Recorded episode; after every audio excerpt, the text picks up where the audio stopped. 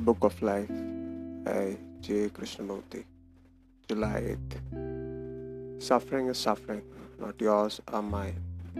Is your suffering as an individual different from my suffering, or from the suffering of a man in Asia, in America, or in Russia? The circumstances, the incidents may vary, but in essence, another man's suffering is the same as mine and yours, isn't it?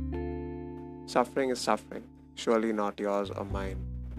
Pleasure is not your pleasure or my pleasure, it is pleasure.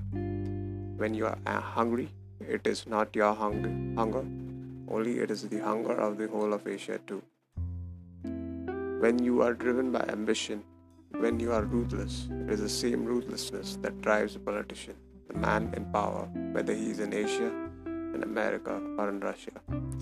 You see, that is what we object to.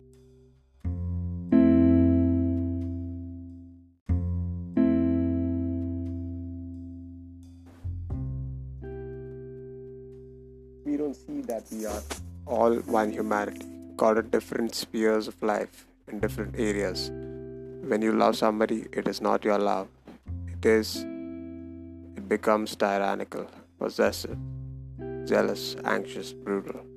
Similarly, suffering is suffering. It is not yours or mine. I'm not just making it impersonal, I'm not making it something abstract.